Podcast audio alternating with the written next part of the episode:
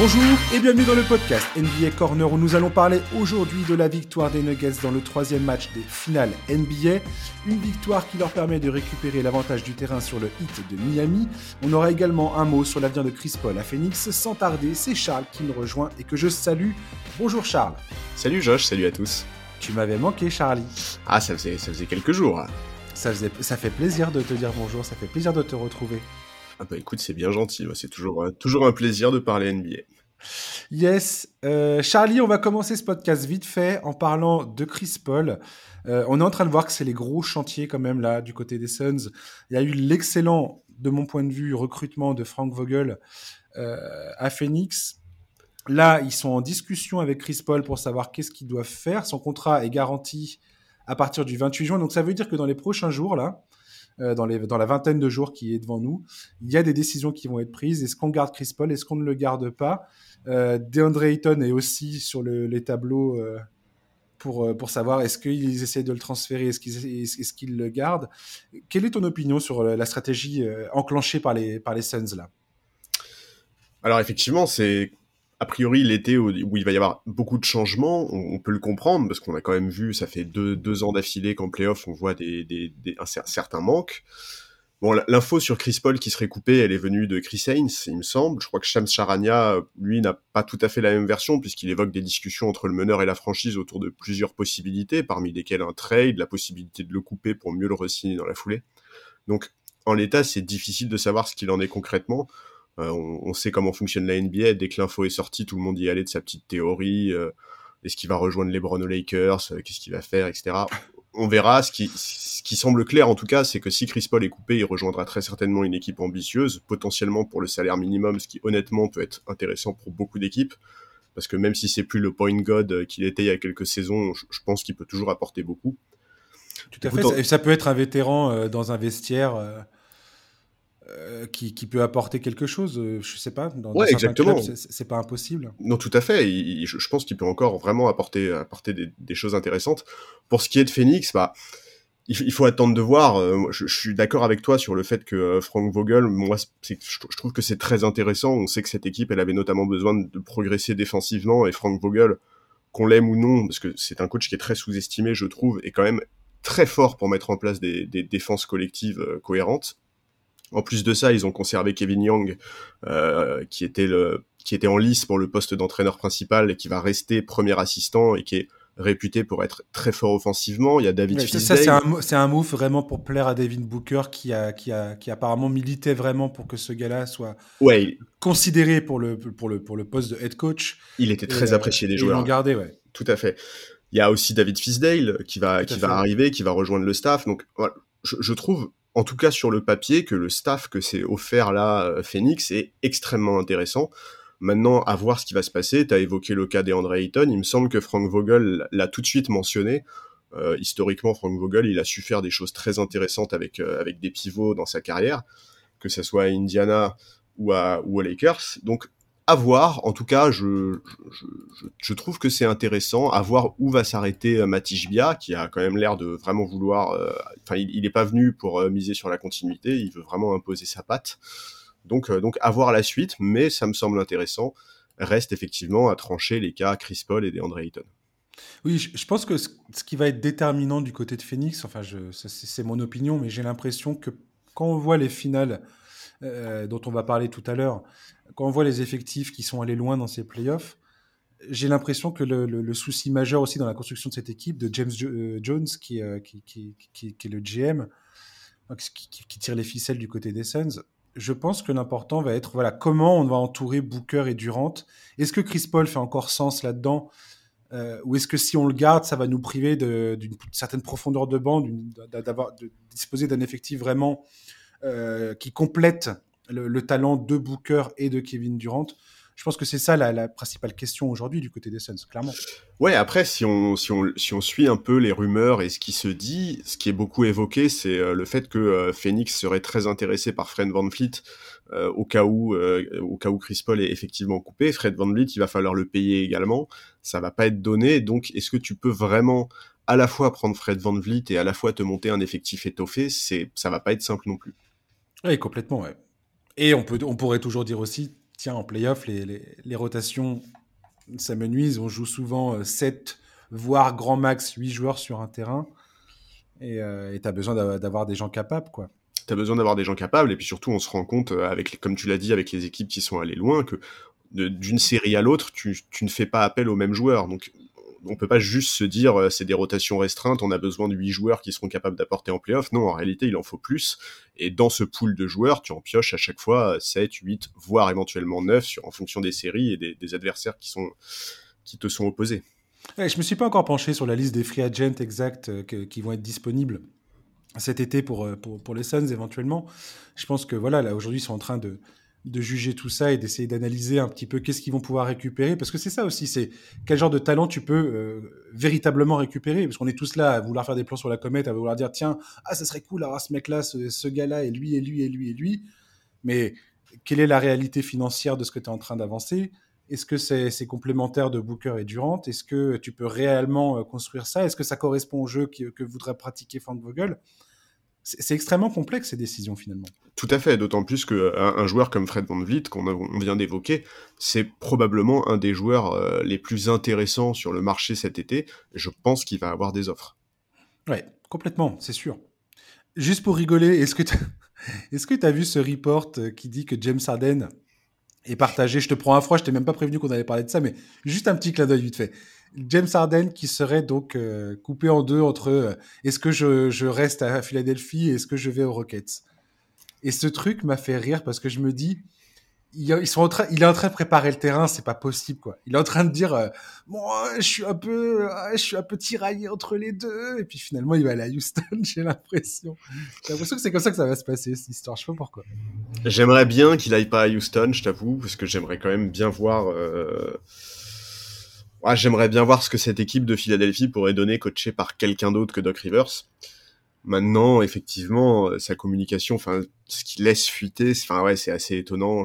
C'est assez difficile de comprendre, euh, de comprendre pourquoi il fait ça en fait. Enfin, si s'il si, veut rentrer à Houston, il a, il a quand même pas besoin de nous faire tout ce narratif autour. Euh, Et surtout, surtout, moi, ce qui m'a fait rire dans les, dans les, dans les précisions des, des journalistes qui, qui relaient cette information, c'est de dire, oui, mais James Harden aimerait quand même euh, jouer pour un club compétitif, mais il, a sa zone de confort à Houston et il aimerait bien retrouver un petit peu le jeu qui, a fait de lui la superstar qu'il qui, qui est.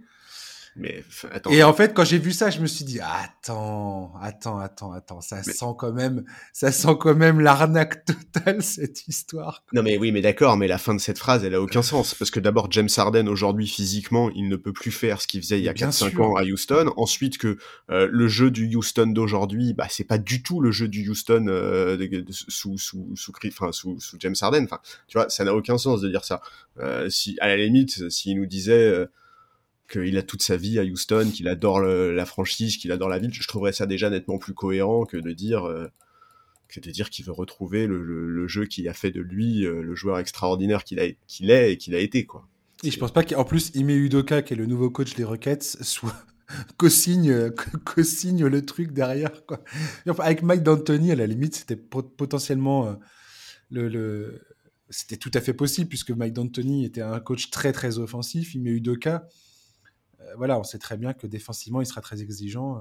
Enfin, je sais pas. on verra bien. On, sait que James Harden s'entend très bien avec le proprio des Rockets, Fertita et que c'est c'est là que le c'est là que le lien se crée le plus en fait. Oui, mais Houston à un moment s'il décide de nommer Ime Udoka, il faut aussi lui laisser les coups des franches pour euh, pour développer cet effectif. Et est-ce que vraiment Ime Udoka aujourd'hui, il estime que avoir un, un, James Harden dans son équipe, c'est c'est l'idéal pour développer des jeunes? C'est aussi ça la vraie question en fait, parce que on ne parle que de la volonté de James Harden. Qu'est-ce qu'il en est aujourd'hui euh, du côté de Houston concrètement? Mais complètement. Enfin bref, on verra bien comment tout ça va se résoudre. Oh, cet été va être drôle. Hein. Ça fait tellement longtemps que cette rumeur de Houston traîne maintenant. je vais dire depuis, euh, ouais, depuis plusieurs mois maintenant. Non mais vraiment cet été, on va entre les cas Arden, Kyrie, euh, Chris Paul, cet été, ça va être très très drôle, je pense. On va pas parler de Kyrie. C'est promis, chers auditeurs, on va pas parler de Kyrie. Non, non, non. Vous avez déjà entendu et lu probablement tout ce qu'il y avait à lire là-dessus. Euh, c'est absurde et ça ne mérite pas d'être euh, traité. En tout cas, c'est pas moi qui vais le faire. Je vous invite à aller ailleurs, voir un petit peu ce qui s'est dit, mais euh, voilà, il n'y a, y a, pas, y a rien. Euh, Charles, on parle du, du Game 3 entre Denver et Miami? Avec plaisir. Allez, c'est parti. Deux stars qui répondent présents dans un match clé des finales NBA. Jamal Murray et Nikola Jokic sont devenus les premiers, le premier duo à enregistrer un triple-double avec au moins 30 points inscrits de l'histoire de la ligue, tout match confondu, régulière, playoff. Nikola Jokic se permettant même de poster une ligne de stats jamais vue dans l'histoire des finales NBA avec au moins 30 points, 20 rebonds et 10 passes décisives. Mais ça, ce n'est qu'une stat, comme dirait le pivot serbe. C'est en défense et dans l'engagement physique que ce match a, avant tout été gagné côté Nuggets. Des qualités essentielles s'ils veulent venir à bout de cette équipe de Miami qui a pour habitude de gagner en s'imposant dans ces deux catégories qui n'apparaissent pas dans les lignes de stats, dans les box scores, mais qui sont pourtant déterminantes pour remporter un titre NBA. Ce match a également été une sorte de rite de passage pour le rookie de Denver, Christian Brown, dont les 15 points et l'énergie communicative sur le terrain ont été une des clés de la victoire, surtout à un moment où d'autres joueurs des Nuggets sont complètement passés à côté de leur match. Michael Malone a su ajuster sa stratégie pour permettre à ses leaders de briller, et c'est exactement ce qu'ils ont fait dans ce Game 3. Charles, quels sont les principaux enseignements à retenir de cette rencontre selon toi? Bah déjà, on, attendait une grosse réaction de Denver après la, perte du match 2 à domicile. C'était important de pas laisser Miami prendre la confiance après avoir récupéré l'avantage du terrain. Et Miami a plutôt bien démarré le match, d'ailleurs, hein, dans le sillage d'un Jimmy Butler qui, je crois, marque 10 points dans le premier quart-temps. Mais, mais voilà, euh, cette nuit, euh, Butler et Adebayo étaient trop esselés, c'est clair, il leur a manqué euh, ce troisième homme capable de scorer. Struss et Vincent, notamment, ont été dans le dur, ils sont à 3 sur 17 en cumulé, il me semble, donc 2 sur 10 à 3 points. Alors il y a eu un petit, il y a eu une petite lueur d'espoir dans le deuxième carton. On s'est dit à un moment qu'on était reparti pour un Caleb Martin game. Il met 8 points sur la période, mais il a, il a pas pu continuer à ce rythme. Et voilà, dans l'ensemble, euh, Miami a shooté à 37%, c'est très insuffisant, même si ce manque d'adresse a longtemps été compensé par la, très grande propreté de leur jeu, parce qu'ils ont perdu seulement 4 ballons euh, dans, tout le match, dont 3 dans, le troisième quart-temps, donc c'est te dire à quel point avant c'était extrêmement propre. Mais voilà, c'est clair qu'avec ces, ces pourcentages-là, pardon, c'est trop compliqué d'espérer quoi que ce soit. Et en face, en face, on a, on a vraiment senti Denver en maîtrise. Euh, on sait que depuis le, il me semble que depuis le début de ces playoffs, ils ont jamais été menés dans une série.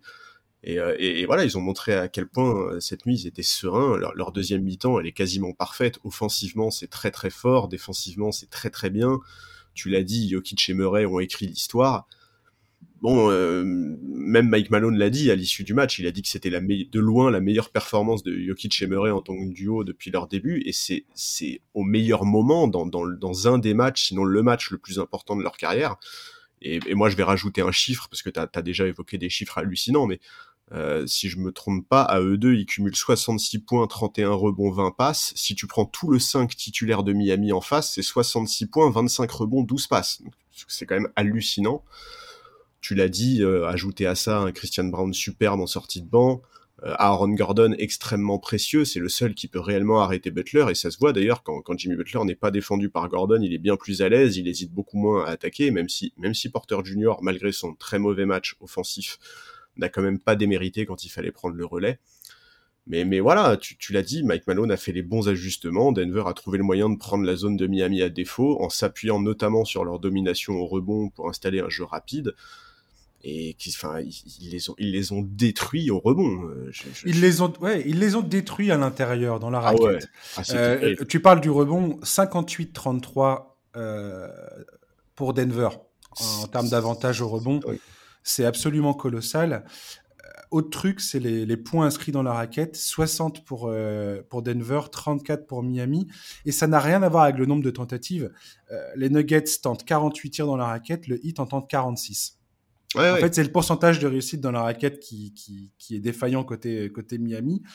Ils sont à 37% dans la raquette, 17 sur 46, ce qui est euh, le, 7, le, 7, le, septième pire pourcentage euh, en termes de performance dans la raquette de n'importe quelle équipe dans n'importe quel, euh, dans n'importe quel match cette saison. Donc c'est vraiment une performance euh, moindre. Et ça souligne quoi? Ça souligne aussi la défense de euh, Denver, qui a été vraiment au rendez-vous. Et un autre, euh, une autre chose que j'ai envie de souligner pour le coup, parce que là, c'est l'occasion parfaite pour le dire, Nikola Jokic, défensivement, Et Jimmy Butler, et c'est marrant parce qu'il en a déjà parlé dans, les, dans, les, dans, les, dans, une des conférences d'après-match, premier, après le premier ou le deuxième match, je sais plus.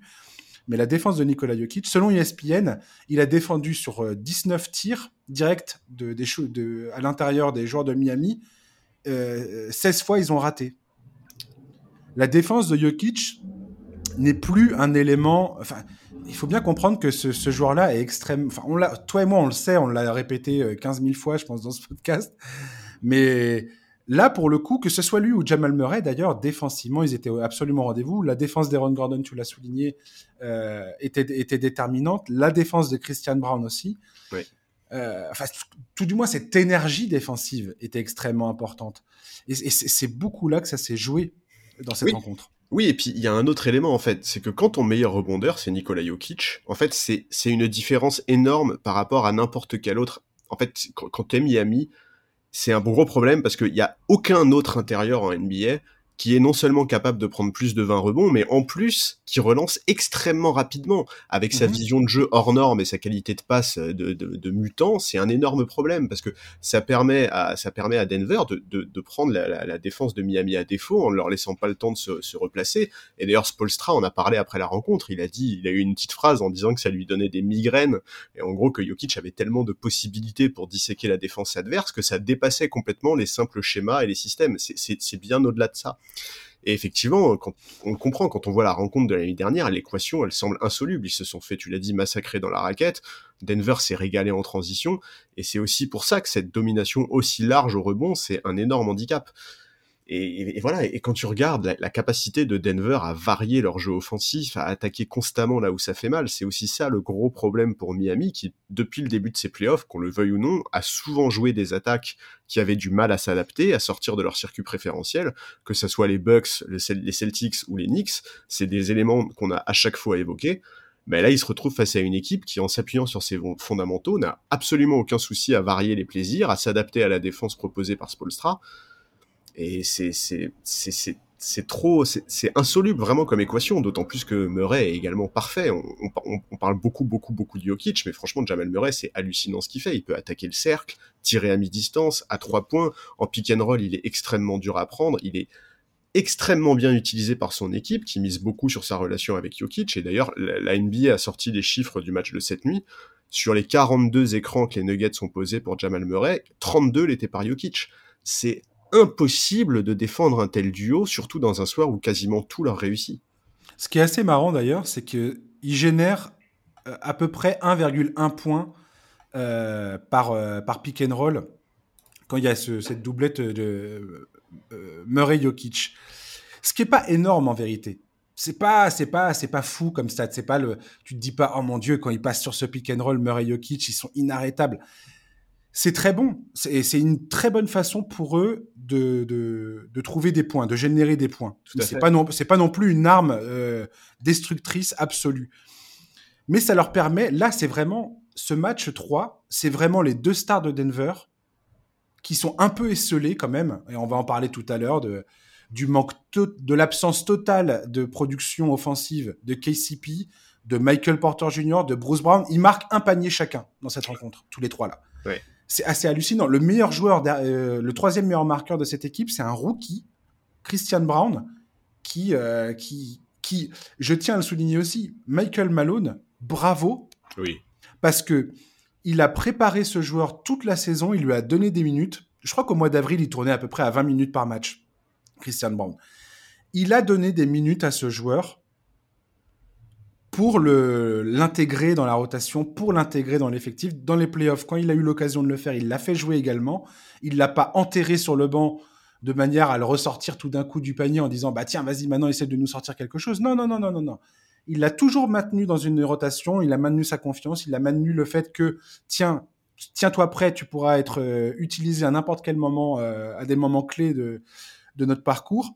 Et c'est exactement ce qui s'est passé. Et ça, je trouve que c'est parfois un aspect euh, qu'on qu souligne pas assez dans le coaching. Et je trouve, j'applaudis vraiment Michael Malone d'avoir pensé à, parce que là, il récolte complètement les fruits de, de, de, ça en fait avec Christian Brown. Ouais, ouais, je suis d'accord. Effectivement, Christian Brown a fait un match super parce qu'au-delà de ses 15 points, il est à 7 sur 8 au shoot. Enfin, il c'est extrêmement propre. Euh, T'as parlé de son, intensité, de l'énergie qu'il met. Euh, honnêtement, c'est vraiment, euh, il, fait des playoffs extrêmement intéressants, Christian Brown, et, effectivement, bravo à Michael Malone pour l'avoir mis dans ces, conditions-là. Mais, mais bon, voilà, t'as évoqué le problème des, enfin le fait que, que Jokic et Murray étaient un petit peu isolés. Que, dire de Bam Adebayo et Jimmy Butler? Il y a, il y a personne, il y a absolument personne à Miami sur le match de cette nuit qui dépasse les 10 points, mis à part eux. Il y a, il y a, il y a Caleb Martin qui est à 10 points. Qui est à 10 points, c'est tout, ouais. Ouais, mais il met 8 points dans le deuxième carton et puis après il ça. disparaît, si tu veux. C'est, c'est vraiment un très très gros problème pour cette équipe. Il, faut absolument que, que Jimmy Butler et Bam Adebayo soient plus épaulés. Et d'ailleurs, Bam Adebayo, fait pour le moment des, des, finales vraiment très très intéressantes. Offensivement, on l'attendait pas forcément dans ces standards-là, et, et, pour le moment, lui, il n'y a pas grand-chose à se reprocher. J'en ai déjà parlé dans les précédents euh, podcasts concernant cette finale. Pour moi, la clé à Miami, c'est vraiment leur capacité à générer des shoots à trois points.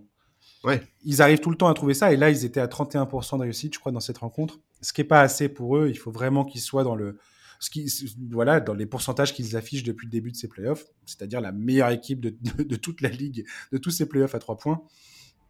Et quand ils plantent pas les tirs, ça devient plus compliqué parce que ça enraye tout en fait. Et je trouve que Denver a très bien réagi. Autant dans le game 2, ils se sont fait totalement martyriser euh, par les shooters de, Miami. Autant là, il y avait vraiment des close qui étaient beaucoup plus, euh, beaucoup plus euh, appropriés de la part de la défense de Denver. Et c'est ce qu'apportait également Christian Brown. Si tu regardes bien sa, vitesse de déplacement sur les, sur les, les tireurs extérieurs de, du hit, ça faisait toute la différence. KCP et Michael Porter Jr. n'ont quasiment pas joué de la fin de match. Michael Porter n'a pas joué une minute dans le quatrième carton, je crois. C'est quand même assez hallucinant. Le gars est payé, est payé comme une superstar hein, dans cet effectif. Oui, oui, bien sûr. Euh, c'est quand même un énorme problème. Et d'ailleurs, j'ai envie de te dire, euh, le fait que les Nuggets, eux, de leur côté, n'arrivent pas à générer des tirs à trois points, c'est quelque chose qui m'inquiète concernant les Nuggets. Alors là, Jokic et Murray ont sorti un match historique pour l'emporter à Miami. Ils l'ont plutôt bien emporté. Ils ont extrêmement bien défendu. Et euh, voilà, c'est une victoire très importante. Ils récupèrent l'avantage du terrain, ok. Mais si Michael Porter Jr. et KCP notamment n'arrivent pas à régler la mire, notamment pour le Game 4, ça, ça, restera un problème euh, compliqué à gérer pour les Nuggets. Là, ils ont, ils ont marqué euh, 5-3 points. 5 sur 18. D'accord? J'ai trouvé un chiffre là-dessus. Euh, c'est le troisième euh, plus, plus bas euh, total de tirs à 3 points inscrits par Denver cette saison. Jusqu'alors, sur, donc sur les 5 matchs précédents, ils étaient à 2 victoires, 3 défaites. C'est-à-dire oui. qu'à partir du moment où ils rentrent pas des tirs, Denver, c'est quand même assez compliqué pour eux de euh, remporter un, un, match. Et je trouve que la défense de Miami est extrêmement forte pour les empêcher de prendre ces tirs à, de, de trouver des tirs à trois points. Ils oui, sont mais... jamais confortables en fait. Oui, mais ils en ont pris peu. Ils ont, en fait, c'est, c'est... ok, bah ils oui. en ont mis moins, mais c'est aussi parce qu'ils en ont pris beaucoup moins. Je, je crois qu'ils sont au-dessus des, des, ils sont à 27 et 28, il me semble, euh, trois points pris dans les deux premiers matchs. Oui, mais c'est, en fait, ils n'ont pas été forcés à ça à Denver cette nuit. C'est aussi leur choix, en fait. Ils ont décidé d'attaquer autrement. Ils ont Tout décidé. Et donc, donc je sais pas si je, je comprends l'inquiétude, mais je sais pas si c'est sur ce, enfin, tu vois, ce match-là, c'est vraiment le match où il faut se dire ça va être un problème. Parce qu'en réalité, Michael Malone, pour le moment, arrive très bien à s'adapter, arrive très bien à varier ses schémas. Et donc, c'est juste un choix, en fait, qu'ils ont fait cette nuit-là, parce que c'était, ce qu'il y avait de plus cohérent par rapport à la défense de Miami. Donc, est-ce que, est-ce que c'est une tendance lourde? Est-ce qu'au match 4, ils vont pas se remettre à tirer plus à trois points en fonction de, ce que Spolstra va mettre en place défensivement? Moi, moi, je suis pas aussi inquiet que toi à ce niveau-là, j'avoue. C'est pas que je suis forcément inquiet, c'est que pour moi, c'est la différence entre euh, Denver va galérer et Denver va plier le match en facilement quoi. Et jusqu'alors, Miami a fait un travail absolument titanesque pour empêcher Denver d'être confortable en attaque. Et d'ailleurs, je pense que c'est la feuille de route de Spolstra et du Heat pour ce match 4. C'est ce qu'ils ont fait dans le match 2, c'est-à-dire de, continuer à essayer de casser le rythme en permanence et de continuer à faire en sorte que les Nuggets ne puissent jamais, jamais, jamais être confortables et de se dire voilà comment Miami nous défend et on sait à quoi s'attendre. Oui, mais Miami ça... a cette capacité à, à, avoir cette espèce de, de, de, défense de zone polymorphe qui est capable de s'adapter à toutes les situations. Et d'ailleurs, Michael Malone euh, et le coaching staff des Nuggets ont trouvé une parade absolument géniale dans ce match. C'est-à-dire qu'ils ont mis Jokic, plutôt que de le mettre en tête de raquette où Jokic est extrêmement confortable, ils ont dit, OK, dès qu'on le met en tête de raquette dans le match 2, Miami arrivait avec des espèces de prises à deux par surprise ou euh, avec le fronting pour empêcher la passe et euh, Denver mettait son, action en marche avec 10 secondes restant sur l'horloge. Là, dans le match 3, ils ont dit OK, on va arrêter de mettre Jokic dans sa zone, dans son, petit jardin là, on va le mettre en poste bas sur, un des côtés et comme ça, il va pouvoir dominer euh, le jeu, il va pouvoir voir les, les shooters à l'opposé, il va pouvoir voir les joueurs qui coupent quand tu as un joueur qui coupe, ce que faisait extrêmement bien Christian Brown, ça faisait bouger la défense du hit, ça libérait éventuellement des ouvertures à l'extérieur pour pouvoir réattaquer ensuite derrière. Ou, euh, enfin, ça empêchait également les aides défensives du hit, parce que tu peux plus aider quand tu es, es, sur le corner comme ça. Tu peux plus venir aider, c'est plus possible. Parce que si tu aides, Jokic, il le voit immédiatement. Bien sûr. Et, et j'ai trouvé ça absolument génial. Et j'ai hâte, franchement, en termes de stratégie, cette finale, elle est absolument géniale. J'ai hâte de voir comment Spolstra va analyser ça et dire, OK, voilà ce qu'on va faire pour essayer de casser ce truc-là. Bah oui, oui, non, mais effectivement, en fait, Spolstra, il a énormément de pistes de toute façon pour, pour faire progresser, enfin, pour, pour éviter euh, de reproduire le scénario de cette nuit.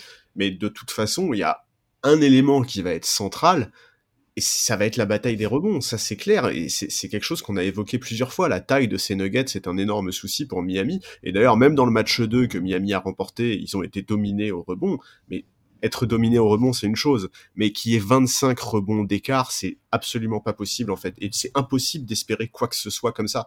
Et d'ailleurs, Spolstra, c'est quelque chose sur lequel il est beaucoup revenu à l'issue du match. Il a évoqué le fait que dans les moments, clés, les moments clés de la rencontre, c'est toujours Denver qui a su remporter les batailles physiques au rebond. C'est également eux qui ont quasiment remporté toutes les situations au sol avec des ballons qui traînent. Et c'est un peu problématique parce que mais parce que en fait c'est l'identité, c'est l'identité même de, Miami normalement de répondre présent dans l'intensité. Moi, je pense par exemple à Butler. La, nuit dernière, Butler, il a pris que deux rebonds, il me semble, sur le match. Et honnêtement, sur certaines situations, moi, je l'ai trouvé vraiment moins tranchant que d'habitude. Il y a eu des batailles au rebond où je l'ai pas trouvé très combatif. Et c'est extrêmement étonnant parce que cette intensité, cette aptitude à faire des efforts constamment, à ne jamais, jamais, jamais lâcher l'affaire, ça fait normalement partie de l'identité de cette équipe. Mais la nuit dernière, ça a vraiment été compliqué dans ce domaine.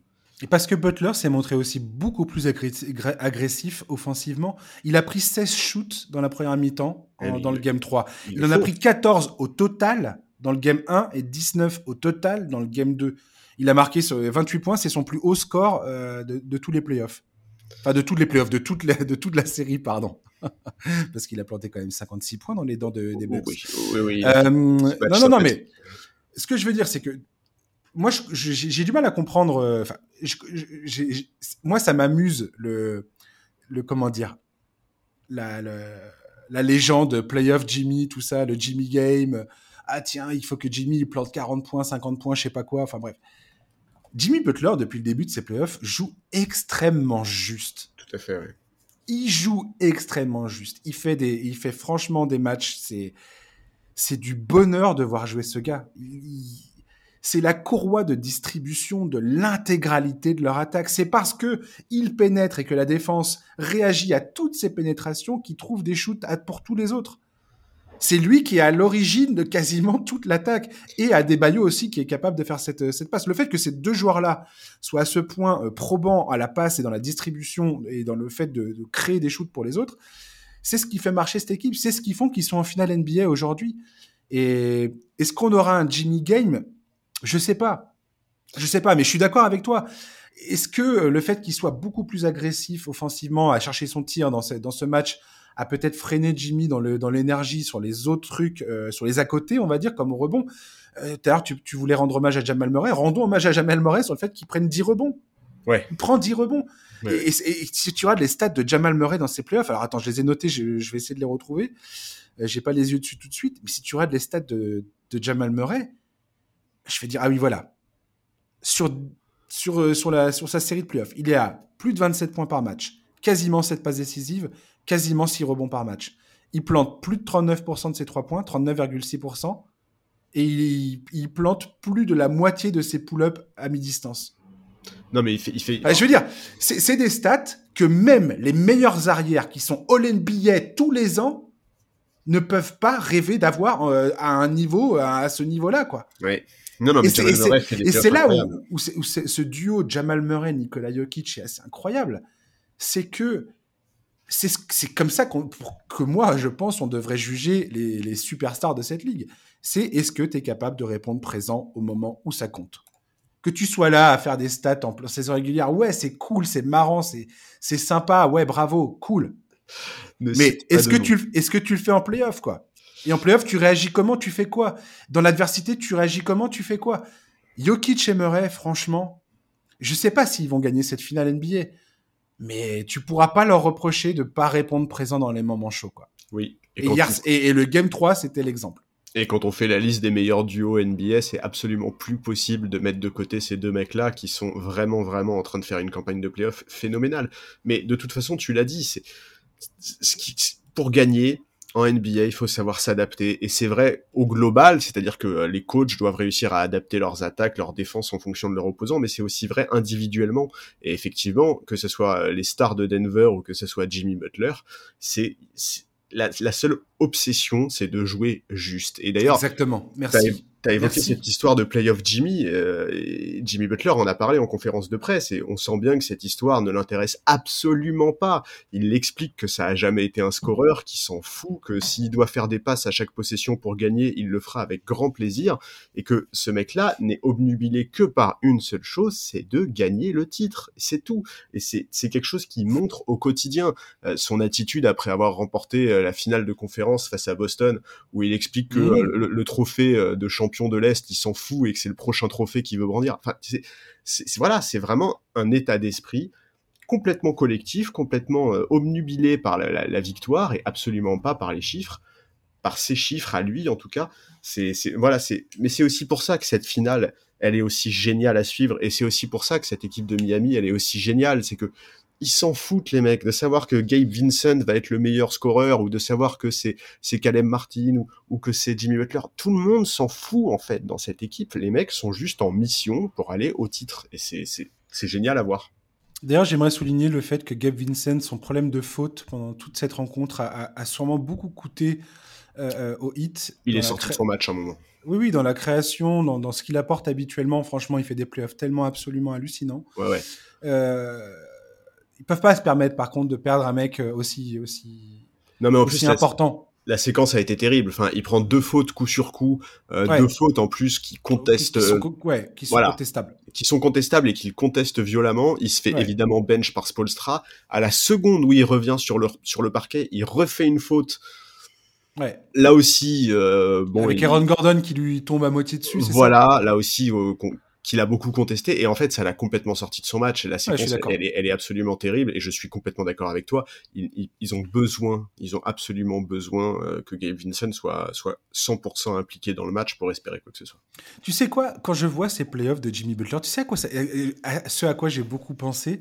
J'ai beaucoup repensé à, cette, à, ce, fameux entraînement de Jimmy Butler là quand il était à Minnesota. Bah, c'est exactement ça. Bah, bien sûr. Au, moment où il demande le trade et, et donc euh, c'est quel joueur de... C'est Jeff Teague.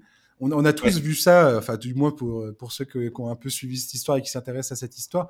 Il y a Jeff Teague qui a, qui a expliqué comment ça s'est passé exactement. Et donc il a expliqué que Jimmy Butler, grosso modo, s'est retrouvé avec euh, l'équipe 3 de, des Wolves et euh, a battu l'équipe 1 avec euh, toutes les stars de Towns, Wiggins et tout ça. Il les a pliés avec avec l'équipe l'équipe 3 de, des Wolves. Voilà en, justement, si tu écoutes un peu son récit, c'est justement en faisant jouer tout le monde, en trouvant des, des opportunités de shoot pour, pour tous ses coéquipiers, qu'il a réussi à battre, à battre l'équipe, quoi. En criant à Tom Thibodeau, et tu veux que je gagne avec ces gars-là? Et euh, et trop drôle en fait, parce que je me dis, la force de Butler, j'aimerais que ça passe pas inaperçu aux yeux de, aux yeux des fans, ce truc-là. Bah, la, beauté de son jeu, à la création et à quel point il ne force jamais rien. Et le fait qu'il soit capable de, d'imposer sa volonté à, la création et d'aller chercher. On l'a vu dans le game 2. En fin de match, quand il fallait marquer des paniers importants, quand il fallait répondre présent, quand il y a tout le monde a les genoux qui, qui, cognent et qui a les mains qui tremblent, Jimmy est là, quoi. Et, voilà. C'est un des leaders, mais au sens vraiment leader, leadership les plus extraordinaires de la ligue, en fait, Jimmy Butler. Tout à fait. Et, et l'entraînement dont tu parles, c'était en 2018, je crois, ou en 2019. C'est, en fait, c'est hallucinant parce que à cette époque-là, il a tabassé les Wolves avec une équipe de second couteau. Ça a fait rire tout le monde comme anecdote. Hmm. En 2023, cinq ans plus tard, il a tabassé toute la conférence Est avec une équipe de second couteau. Tu te rends compte, c'est hallucinant.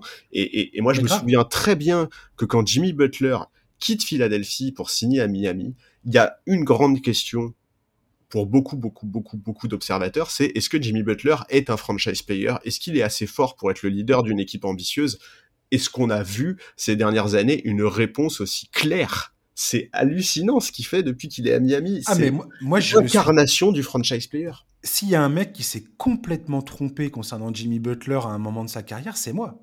franchement, on en a déjà, on a, on en a déjà parlé toi et moi. Mais je me suis totalement fourvoyé sur ce mec-là. Je pensais pas que c'était ce, ce, joueur-là. Je pensais pas qu'il avait les, ces épaules-là, qu'il avait ce, qu'il avait ça en lui, tu vois, ce truc-là. Ouais, et c'est fou parce qu'en fait, ce mec n'a fait que progresser tout au long de sa carrière. Il a progressé offensivement, il a progressé dans la distribution, il a progressé dans son comportement, il a progressé dans son leadership, il a progressé à tous les niveaux et il a fini par arriver à Miami presque pas en tant que produit fini parce que à Miami il continue à progresser mais il est arrivé au meilleur endroit pour lui pour euh, bah, pour grappiller les derniers éléments qui lui manquaient pour devenir vraiment enfin vraiment je te dis pour moi c'est c'est un exemple, c'est un exemple en termes en termes de franchise player, ce mec. et je pensais vraiment euh, à la sortie de, cette histoire de Minnesota que c'est quelqu'un qui avait une énergie un peu destructrice et pas du tout en fait. Il a une énergie communicative, il arrive à mener un groupe et à emmener un groupe avec lui. On le voit. Et d'ailleurs, je, rigole parce que je me dis, je me dis avec le, pareil, je radote. Je, je pense que je dis ça à chaque podcast, mais ça me fait tellement rire le fait que le Heat arrive en finale NBA avec cette équipe c'est incroyable. Et je, suis un propriétaire et je, je paye des, des, des, des, dizaines de millions de dollars en luxury tax pour me payer un effectif qui, qui passe pas le premier tour. Je me dis, mais regardez cette équipe. Ouais. Euh, pas besoin d'avoir des gars qu'on paye des 1000 et des 100. Euh. en fait, il faut avoir un, voilà, bah, ils ont un, coach euh, all-time et, et un leader et un franchise player. voilà, all-time. All-time, ah qui est devenu ça. Et, et à des baillots qui me, qui me, qui me. Non, et puis. Bref. Et puis on voit, à quel, euh, on voit à quel point c'est important parce que tu vois en termes d'image, enfin on, va pas, on va pas faire, on va pas en faire des tonnes là-dessus parce que c'est une péripétie, mais les, les, déclarations de Damien Lillard, là, il y a, c'est hier je crois où il explique qu'aujourd'hui s'il devait signer dans une autre équipe, Miami serait la destination rêvée. Mais tu m'étonnes. Je suis n'importe quel joueur de la ligue mais n'importe quel joueur, je veux dire, un peu intéressé par le fait de gagner. Tu vois, un joueur qui est vraiment, euh, qui est animé par la victoire et qui rêve de ça. Mais même un Chris Paul. Enfin, moi, tu vois, si demain je suis, je suis Chris Paul se fait couper par les Suns, euh, j'appelle Spolstra et je lui dis, s'il te plaît, s'il te plaît, laisse-moi venir. Tout le monde doit avoir envie de Je pense qu'ils viennent de gérer les dix années à venir, clairement. Tant que, tant que cette équipe est en place avec Riley et tout ça, et longue, longue vie à Pat Riley, bien évidemment. Ouais. Mais tant que ce, tant que ce club-là, les Spolstra, les Riley sont là, je veux dire, tu es une superstar, tu vois le, travail accompli depuis 4 euh, ans, et plus même, enfin, depuis, euh, depuis un bon moment maintenant. Tu te dis, mais c'est exactement ça qu'il me faut. Si je veux réussir ma, la suite de ma carrière, potentiellement, c'est l'endroit où je dois aller. Quoi. Mais bien sûr. Et, et, vraiment, Spolstra, je, sais que vous en avez déjà parlé euh, au moment de la preview, etc., etc. Mais les playoffs qu'Eric Spolstra fait, moi, ça fait, euh, ça fait, on est, ça fait une vingtaine, 15, 15, 20 ans que je suis vraiment la NBA. J'ai pas souvenir d'avoir vu un coach me donner à ce point-là la sensation. En fait, il est dans la zone, Spolstra, quoi. C'est dingue, ces playoffs. C'est hallucinant. On, a l'impression qu'il se plante jamais, qu'à chaque fois qu'il fait des ajustements, c'est les bons. Enfin, vraiment, l'impression que me laisse Eric Spolstra sur cette campagne de mm. playoffs, c'est, c'est hallucinant. Je, je, suis, j'étais déjà fan de ce mec-là, mais alors là, Là, je me dis vraiment qu'il est très, très, très, très fort. Je sais plus où j'ai vu ça, mais que comme quoi les, les, les assistants coach de Denver, enfin le coaching staff de Denver, se tapaient des nuits blanches à cause de Spolstra parce qu'ils sont toujours là à se dire mais qu'est-ce qui va nous servir à, bah, à manger euh, pour le prochain match quoi? Où est-ce qu'il va venir retrouver nos failles?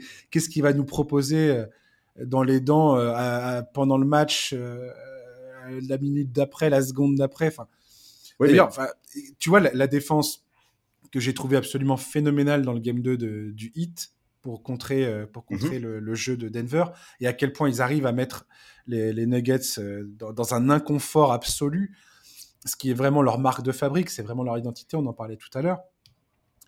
Est-ce qu'on réalise le, le- la condition physique qu'il faut avoir pour défendre à ce niveau d'engagement euh, pendant, euh, pendant les minutes que ces gars-là jouent?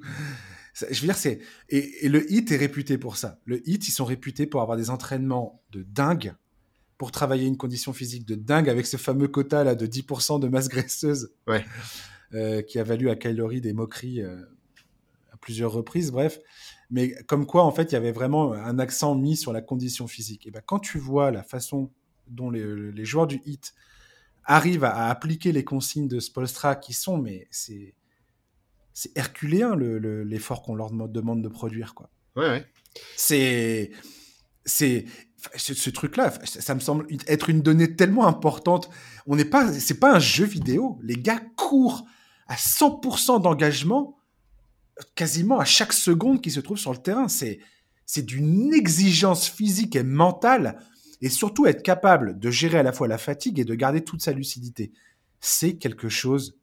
Mais quand je vois ça, mais je me dis, mais ces joueurs, mais, ah, mais c'est- des, putain, bravo quoi. Ouais. Ouais, ouais, non, mais c'est clair, hein, c'est une donnée qui est extrêmement importante. Mais, mais écoute, tu l'as dit, euh, les assistants coach de, de Denver en sont réduits à faire des, euh, des, des nuits blanches. Et ben, ça vaut le coup parce que on, on a, on a mis l'accent sur euh, le, le brio et le génie d'Eric Spolstra. Euh, le coaching staff de Denver n'est pas largué du tout. On a vu cette nuit, les ajustements qu'ils font sont également bons. Et c'est aussi, c'est aussi quelque chose qu'il faut dire parce que on, on, on mesure euh, la valeur d'une victoire à la valeur de l'opposant. Et euh, le coaching staff de Denver, là, fait face à, pour moi aujourd'hui, clairement le meilleur entraîneur de la NBA, c'est Eric Spolstra. Et, vraiment, euh, le coaching staff de Denver n'est absolument pas largué. Ils répondent très très bien et je, trouve que c'est extrêmement positif pour, euh, bah, pour cette, cette franchise à moyen terme parce que vraiment, euh, Denver répond très très très très bien. On va terminer ce, podcast. J'aimerais vite fait qu'on regarde un peu sur le match 4. Parce que malheureusement, chers auditeurs, je le préviens tout de suite, le match 4 se joue dans la nuit de vendredi à samedi. Samedi, il n'y aura pas de podcast pour débriefer le Game 4. Je suis désolé, je suis dans l'incapacité de le faire. Donc, euh, on se retrouvera euh, mardi après le Game 5. Voilà, c'est comme ça, il n'y a pas... a moyen de faire autrement. Euh, voilà. J'aimerais, toi et moi, qu'on discute rapidement de des points comme ça, vite fait, qui te viennent en tête sur qu'est-ce que tu vas regarder dans le Game 4 de, de- de- chez- pour chacune des équipes. On va commencer par, euh, par Denver, si tu veux bien. Qu'est- Qu'est-ce que Denver, euh, à quoi Denver doit faire attention et comment peuvent-ils envisager cette rencontre pour essayer de, l'emporter? Bah pour, le coup, moi Denver, j'ai pas l'impression qu'aujourd'hui ils aient beaucoup, euh, par rapport à ce qu'ils ont fait cette nuit, j'ai pas l'impression qu'ils aient beaucoup beaucoup de changements à faire. Il, faut évidemment remettre euh, Porter Junior notamment et le reste des role players en confiance. Ça c'est c'est sûr et certain. Ils ont, ils ont besoin, euh, bah, principalement que Porter Junior, mais aussi KCP par exemple, rentre quelques shoots. Donc ça c'est le premier élément. Mais sinon Denver, pour moi, ils ont ils ont pas de grandes pas de grands changements à faire dans leur jeu c'est, c'est- là ils sont vraiment dans l'attente de du prochain du prochain coup de Spolstra. Qu'est-ce que Spolstra va faire pour répondre aux nouveaux problèmes qui sont qui sont en train de poser à Miami? Et en fonction des ajustements de Spolstra, qu'est-ce qu'on va pouvoir faire? Pour moi, c'est vraiment plutôt Miami là qui doit trouver des solutions. Qui, qui doit absolument éviter de se faire à nouveau bouffer au rebond comme ça qui voilà il faut il faut réussir à remettre euh, Gabe Vincent, Max Truss etc euh, un petit peu plus dans le jeu voir euh, forcément le serpent de mer de cette série de playoffs c'est le retour ou non de Tyler Hero voilà. Pour moi euh, Miami peut vraiment le, le- le- proposer quelque chose de bien meilleur. Je, je, je- je- on, on va pas oublier tout ce que cette équipe a démontré depuis le début de ses playoffs. On peut pas mettre de côté la résilience hallucinante de ce groupe. D'ailleurs, les chiffres qui sont sortis avant ce match 3, je, les ai plus exactement en tête, mais il me semble que c'était quelque chose comme ils sont un différentiel de plus 90 points inscrits dans les quatrièmes cartons cumulés, euh, qui sont historiquement l'équipe qui a remporté le plus de matchs après avoir été menée de 8 ou 10 points, je sais plus, dans les quatrièmes cartons. Bon, voilà, c'est une équipe qui a déjà sorti les deux meilleurs bilans de la saison régulière avec Milwaukee et Boston. Euh, ils ont battu Boston sur leur parquet dans un Game 7. Bref, ce groupe-là est extrêmement résilient. On va pas refaire tout leur parcours. On se gardera ça pour l'après-playoff pour apprécier à quel point c'était historique. mais il faut jamais enterrer Miami. Et, voilà, c'est très clairement aujourd'hui à Eric Spolstra et à son coaching staff de trouver des solutions pour poser de nouveaux problèmes à Denver. Et je suis persuadé que Miami a les moyens de le faire. Je suis persuadé qu'ils ont les moyens de remporter ce match 4. Et j'espère vraiment, vraiment, vraiment qu'ils vont le remporter. Parce que moi, cette finale, je, la veux en 7 matchs absolument. Ouais. Ça va pas être facile hein, pour Miami. Moi, j'avais mis 4-2 dans mon pronostic à la base pour Denver. Mais je, suis persuadé que Miami a vraiment les moyens de poser plus de problèmes. moi, j'avais dit 4-1, mais j'avais laissé penser. J'avais laissé le 4-3. Je sais plus comment j'avais prononcé dans, dans, le podcast, dans le temps de preview, mais quand tu vois ce qu'a fait Miami, effectivement, tu te dis 4-1, mais, ouais, mais ça semble.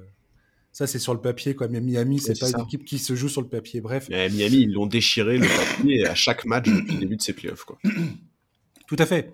Pour moi, les Nuggets, aujourd'hui, je sais pas il faut vraiment trouver un moyen de, relancer euh, Porter Jr., Kentavious Caldwell Pope et Bruce Brown. Ouais, c'est la clé pour eux. Bruce Brown, c'est peut-être le, moins, le, enfin, l'élément le, moins inquiétant de, mon point de vue.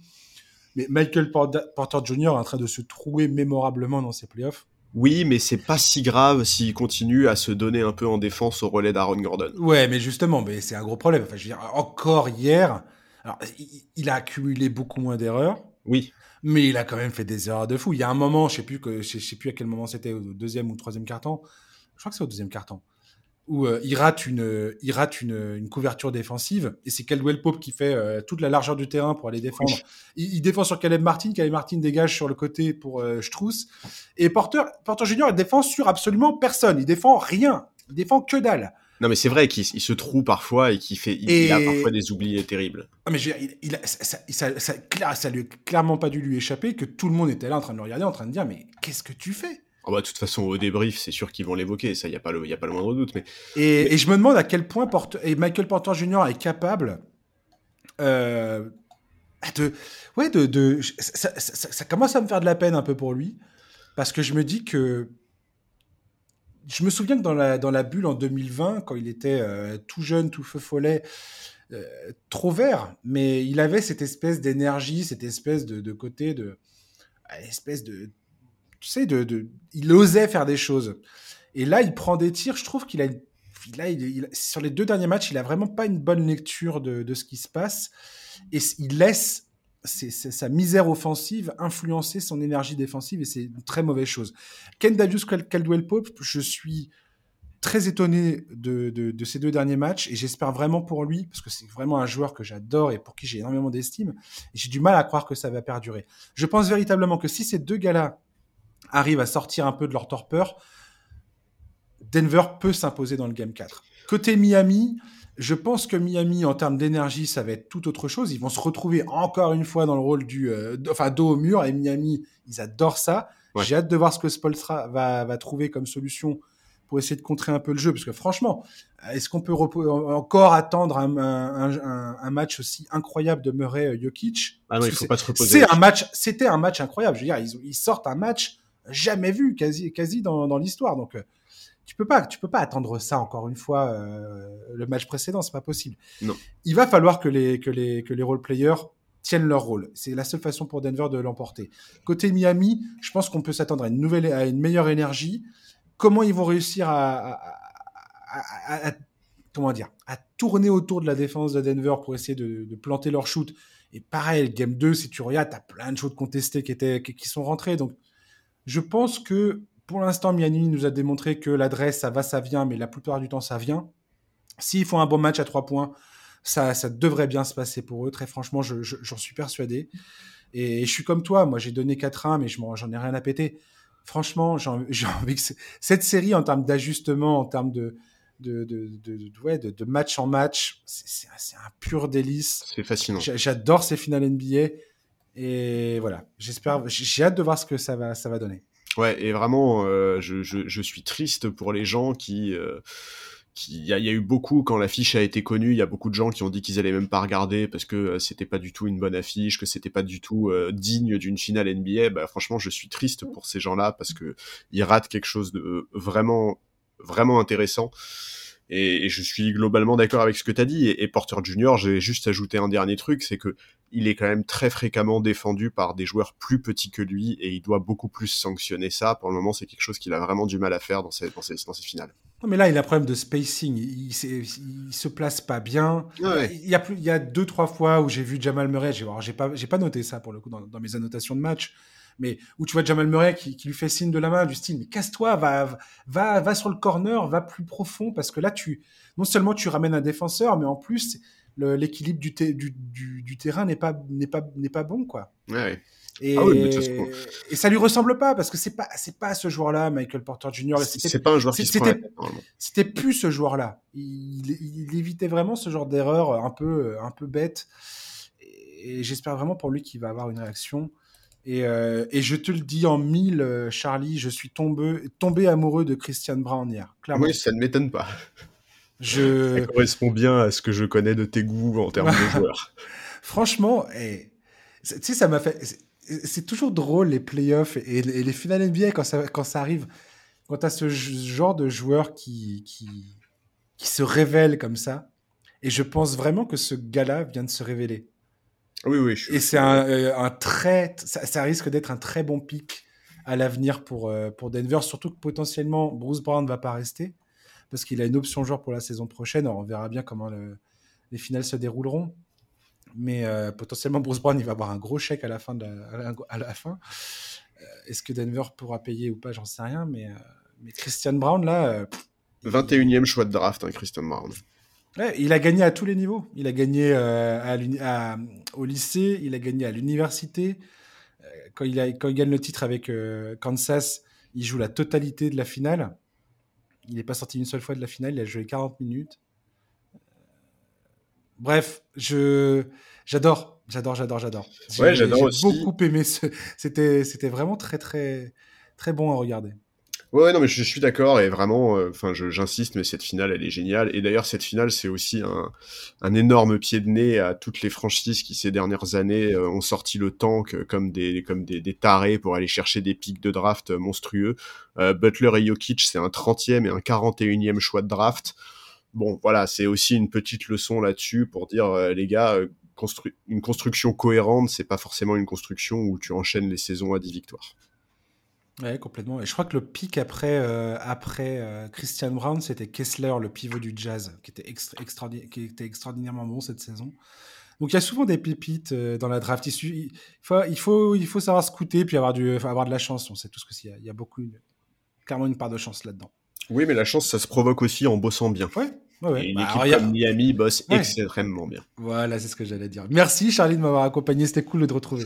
Bah écoute, c'était un plaisir comme toujours. Et puis bah, on se retrouve peut-être toi et moi mardi alors. Ça sera toi ou pas? Ouais, ouais. Acceptes-tu Acceptes-tu cette rose? Tout à fait. ah, la vieille référence à une émission de merde quoi.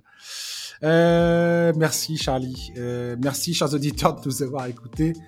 Et voilà. Donc euh, bah passez un bon week-end. Désolé de pas pouvoir faire le, le débrief du Game 4. Euh, voilà. Et puis, bah, on se retrouve après le Game 5, mardi, pour, euh, pour voir où on en est et discuter de tout ça. Match pivot, le Game 5, toujours. Donc, ce sera un plaisir d'en discuter avec vous tous. Voilà, d'ici là, passez un excellent week-end et euh, je vous dis à mardi. Ciao, bye bye.